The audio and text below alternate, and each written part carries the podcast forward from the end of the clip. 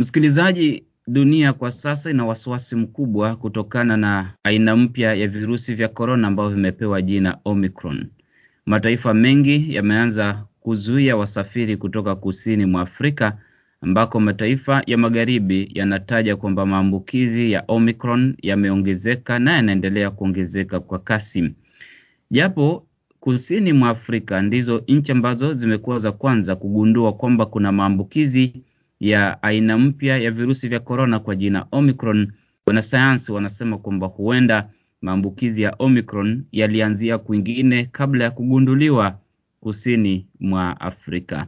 Kando na mataifa magharibi, nchi za Afrika zenyewe kwa wenyewe zimeanza pia kuzuia safari kutoka kusini mwa Afrika katika kile kimetajwa kama juhudi za kuzuia aina hiyo mpya ya virusi kusambaa. Kufikia sasa hakuna ripoti za uhakika endapo chanjo iliyopo kwa sasa inazuia maambukizi ya Omicron, na kwa sababu hiyo nchi kadhaa duniani ikiwemo Marekani zimeongeza tena masharti kwa wasafiri wanaoingia. Kwa mfano, Marekani, ili kuingia msafiri anahitajika kupimwa na kuhakikisha kwamba hajaambukizwa. Uingereza, msafiri anahitajika kuwekwa karantini kwa siku kumi ya lazima katika hoteli ambayo serikali imeamua na msafiri kugharamia karantini hiyo. Vilevile anahitaji kuwa amepewa chanjo dhidi ya korona. Lakini je, mbona nchi zilizo kusini mwa Afrika ndizo zinazotajwa kwamba kuna maambukizi makubwa ya virusi vya korona aina ya Omicron? Kwenye laini ya simu kutoka Nairobi, Kenya, ninaye Profesa Jacob Walt ambaye ni mtafiti wa sayansi katika chuo kikuu cha Nairobi. Vilevile vile ni mtafiti katika taasisi ya utafiti wa kliniki Kavi nchini Kenya. Profesa, zimekuwepo ripoti za virusi vya korona kujibadilisha badilisha hasa katika kus, nchi za kusini mwa Afrika.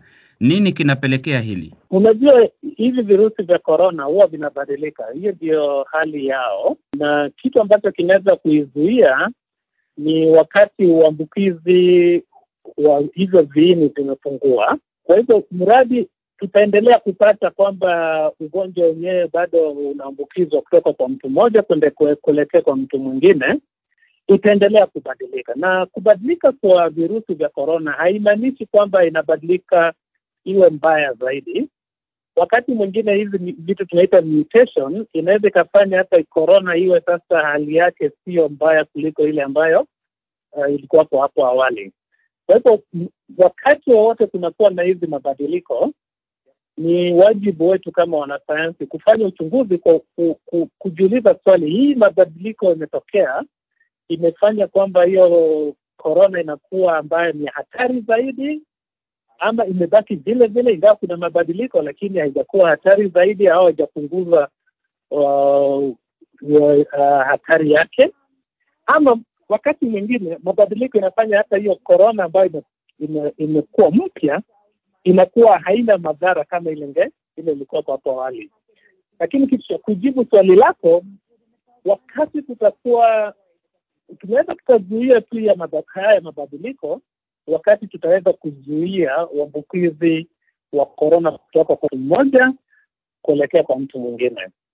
Na kwa wakati huu vile dunia karibu nzima inapata chanjo isipokuwa hapa Afrika, haya mabadiliko yataendelea kupatikana hapa Afrika. Ndio kwa sababu tunasihi hizi nchi ambazo ni tajiri wasiangalie tu wananchi wao na kuwapatia chanjo, lakini pia wahakikishe wa kwamba dunia mzima watu wamepewa chanjo, kwa sababu haya mabadiliko tutapata, pengine ingine itakuwa na hali mbaya zaidi, na itakuwa imetoka Afrika na itaenea ifike hizo nchi zao. Kwa hivyo wajibu pia ni wao kutusaidia tusije tukapata haya mabadiliko. Hii Omicron imepatikana kwanza Afrika Kusini, haimaanishi kimeanzia huko.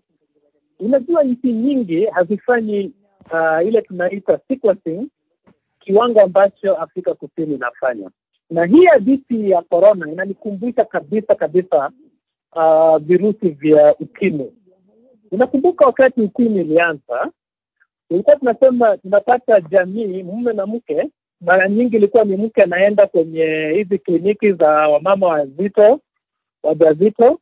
Akipimwa, kwa sababu ilikuwa inafanywa kwenye hizi kliniki tulikuwa tunafanya upimaji, na mama akipatikana kwamba kuna virusi vya ukimwi alikuwa na ni yeye ameleta hizo virusi kwenye nyumba. Kwa nini? Kwa sababu yeye amepimwa kwanza, na ndio hivi hivi kama hizi virusi vya COVID-19 kusema kwamba kwa sababu kimepatikana South Africa Afrika Kusini haimaanishi kimeanzia huko. Kunawezekana kuna mtu alitoka bara Ulaya amekuja South Africa, Afrika Kusini, amemwambukiza mtu, na kwa sababu huko hawafanyi hiyo sequencing kiwango ambacho kinafanyika huko Afrika Kusini, kinagunduliwa Afrika Kusini na ndio kwa sababu tuna, tuna, kama wanasayansi tunasema tusiseme kwamba vimeanzia Afrika Kusini, tunasema kwamba kimegunduliwa Afrika Kusini.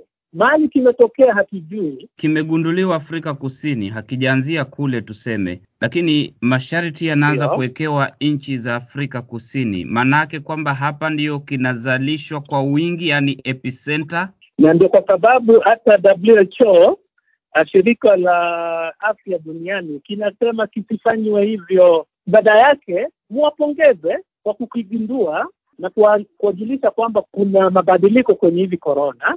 Kwa hivyo nchi zenyu mwanze kufanya makini, mtafute kama pia huko kwenye kuna hizo mabadiliko, na ndio kwa sababu unaona kama sasa ukiangalia kwenye UK kuna watu ambao wamepatikana na hivyo hivyo mabadiliko za korona na hao jamaa hawajaenda hawajawahi kusafiri nje ya Uingereza, hawajakutana na mtu yoyote kutoka Afrika Kusini. Kwa hivyo ni kuimanisha kwamba walikuwa nacho hata kabla hichi kugunduliwa huko Afrika Kusini, na ni nchi nyingi zinapata hivyo. Unapata kwamba kuna watu sasa, hakuna historia yoyote kukutana na mtu kutoka uh, Afrika Kusini, na zinapatikana hizo nchi zao. Zipo sababu ambazo zinafanya inaogopwa zaidi kwamba kama imegunduliwa nchi za kusini mwa Afrika basi kuenea kwake kunaweza kuwa ni hatari na kwa haraka sana kutoka nchi hizo.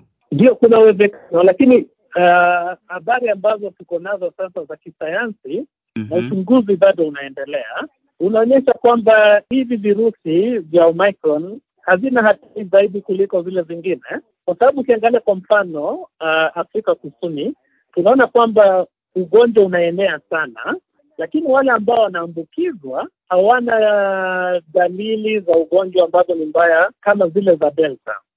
Kwa hivyo tunajua kwamba kitu kimoja ambacho kwa sasa, kwa ile habari ambayo, ambayo tuko nao kwa wakati huu, hakuna sababu ya kusema kwamba hii Omicron inaleta ugonjwa ambayo ni hatari zaidi kuliko Delta, kitu ambacho tunajua kwamba kinaenea zaidi kuliko Delta. Lakini wale ambao wameambukizwa, wengi wao wanatibiwa wakiwa nyumbani Uh, hawalazimishi kulazwa hospitali. Uh, ICU za za uh, hospitali za Afrika Kusini hazijajaa. Uh, mahospitali bado zina na vitanda, sio kama wakati ule wa Delta ambazo vitanda vyote vilikuwa vimechukuliwa na wale ambao wako na virusi hivi. Kwa hivyo kuna kitu fulani ambacho tuna kwa sasa tunaelewa ni kwamba ugonjwa ambayo ina, inaletwa na hii Omicron kwa wakati huu, ile ile habari ambayo tuko nao kwa sasa inaonyesha kwamba sio hatari zaidi kama ile ililetwa na na Delta, lakini uchunguzi bado unaendelea. Nchi za Afrika zifanye nini kukabiliana na hii tabia ya virusi kujib, kubadilika badilika mutation? Afrika inahitaji watu wapewe chanjo, kwa sababu nilieleza hapo mbeleni mradi kuna uambukizi kutoka kwa mtu mmoja kuelekea kwa mtu mwingine, haya mabadiliko yataendelea. Na sasa ukiangalia hivi sasa duniani, Afrika ndio bara ambayo iko na chanjo kiwango kidogo zaidi. Kwa mfano hapa Kenya ni watu asilimia saba peke yake wamepewa chanjo. Uh, dunia zingine unapata kuna watu asilimia sitini, sabini, themanini. Ukienda nchi kama za United, United Arab Emirates Uh, karibu tisaini ya watu wamepewa chanjo, na hivyo nchi hazitakuwa na haya mabadiliko, lakini Afrika itaendelea kuwa na haya mabadiliko mradi hatujapewa chanjo. Lakini watu wenyewe, utafiti unaonyesha kwamba hawapo tayari kwa ile chanjo. Sasa hapo ndio shida inatokea, na hatuwezi tukawalazimisha watu. Kuna watu, kuna nchi zingine ambazo sasa zina, zina hata ukiangalia nchi za Uropa wamefika kiwango sasa, kama ule mkuu wa ili tunaita European Union alikuwa anasema kwamba mazungumzo huko Uropa ya sasa inawabidi waanze kufikiria juu ya kulazimisha watu kupewa chanjo, na pengine itafika hivyo, kwa sababu kama hakuna njia ingine ya kuizuia na ni chanjo peke yake itaizuia, na watu wanakataa chanjo, itafika itatubidi tuanze kuzungumzia hii uh, kulazimishwa kupewa chanjo. Hii sio kitu cha kwanza. Unajua, kama ugonjwa wa TB ukipatikana na ugonjwa wa kifua kikuu ni lazima upewe matibabu. Serikali za nchi zote za dunia zitakulazimisha upewe uh, matibabu. Huwezi ukasema kwamba kwa sababu na ugonjwa wa kifua kikuu we mwenyewe hautaki kutibiwa. Utatibiwa, utalazimishwa kupata tiba, na ndio hivyo itafika. Tunaweza tuzungumzie, kitu cha kwanza ni kuwashawishi watu wapewe chanjo, lakini ikifika kiwango kwamba wanakataa na ugonjwa unaendelea kuenea na haya mabadiliko yanaendelea na yanakuwa hatari zaidi, itafika wakati ambao lazima tuzungumzie kulazimishwa kupewa chanjo. Nchi zilizoendelea zinapochukua hatua kama za kufungia wasafiri kutoka nchi za Afrika, hatari iko wapi? Kwa upande wangu naweza nikasema ni siasa. Uki, ukiangalia zile nchi ambazo zilizuiwa kuwasafiri kutoka kwenye hizo nchi wakienda kwa hizo nchi za Ulaya, unaona ni nchi za Afrika Kusini. Nchi kama uh, Zimbabwe, Zambia, Malawi, hata hivyo virusi havijapatikana. Hong Kong virusi vilipatikana, au sio? Belgium virusi vilipatikana, Israel virusi vilipatikana. Mbona hizo nchi hazikuzuiwa kwenda Uingereza? Kwa hivyo ukifuatilia kwa makini sana kile ambacho shirika la afya duniani inasema na inarudia hivyo hivyo kusema hakuna sababu yoyote ya kuzuia watu kutoka kwenye hizi nchi kwenda hizo nchi zao. Viongozi wangestahili kufanya nini kukabiliana na hivi virusi kwa jumla? Uh, zile mradi ambazo tayari tuko nazo duniani, kwa mfano kuhakikisha kwamba mtu yoyote anatoka sehemu yoyote ya dunia anapokuja kwenye hizo nchi zao awe kwamba amepata amepimwa na amepatikana kwamba hana virusi. Kwa hivyo lazima uwe na covid test, nasema negative. Alafu tuendelee kuwashawishi wananchi waendelee kufanya ile tunaita social distancing na kuosha mikono na kupewa chanjo. Hizi nchi ambazo hizi nchi za Ulaya ambazo watu wamepewa chanjo kwa wingi zaidi, kuzuia ugonjwa kama hizi za Omicron ni rahisi sana. Kwenye mpaka zao, kila mtu anapoingia awe kwamba amepewa uh, amepewa chanjo ama ametest kitu kimoja, umepewa chanjo ama um, na umetest negative, kwa sababu kitu, kitu ambacho tunajua, kwa mfano, unajua chanjo haimzuii mtu kuambukizwa na virusi, sio? mm-hmm. Kitu ambacho chanjo kinafanya ni kumzuia mtu kupata uh, ugonjwa ambao ni hatari zaidi. Kwa hivyo kuna watu unaweza kuwa umepewa chanjo na umeambukizwa na hata hauna dalili. Kwa hivyo hizi nchi wakati wanaruhusu, na wamekuwa wakifanya hivyo, wamekuwa wakisema kwamba kama Ulaya wamekuwa wakisema kwamba mradi umepewa chanjo unaruhusiwa kuingia hizo nchi zao hata kabla hujapimwa COVID, na hapo ndio hatari iko, kwa sababu mtu anaweza ingia tayari amepewa chanjo, lakini ameambukizwa na akiingia hizo nchi akikutana na wale ambao watu ambao hawajapewa chanjo kwa kwa bahati nzuri wale ambao hawajapewa chanjo ni wachache sana, lakini kuna uwezekano unaweza kukutana na mtu ambaye hajapewa chanjo na unamwambukiza. Kwa hivyo ataendelea kupata virusi mpya. Kwa hivyo mimi ningewashauri kwamba kila mtu awe amefanyiwa covid test na imekuwa negative ndio naingia, na sikuzuia mtu kutoka sehemu fulani. Watu wote, wewe umetoka Amerikani, wewe umetoka Afrika, wewe umetoka bara la Asia, wote tuwe sawa. Kitu cha muhimu ni umefanyiwa covid test na imekuwa negative unaruhusiwa kuingia hizo nchi. Ni Profesa Jacob Walter, mtafiti wa sayansi chuo kikuu cha Nairobi na taasisi ya utafiti wa kliniki Kavi nchini Kenya. Hii ni Sauti ya Amerika, VOA.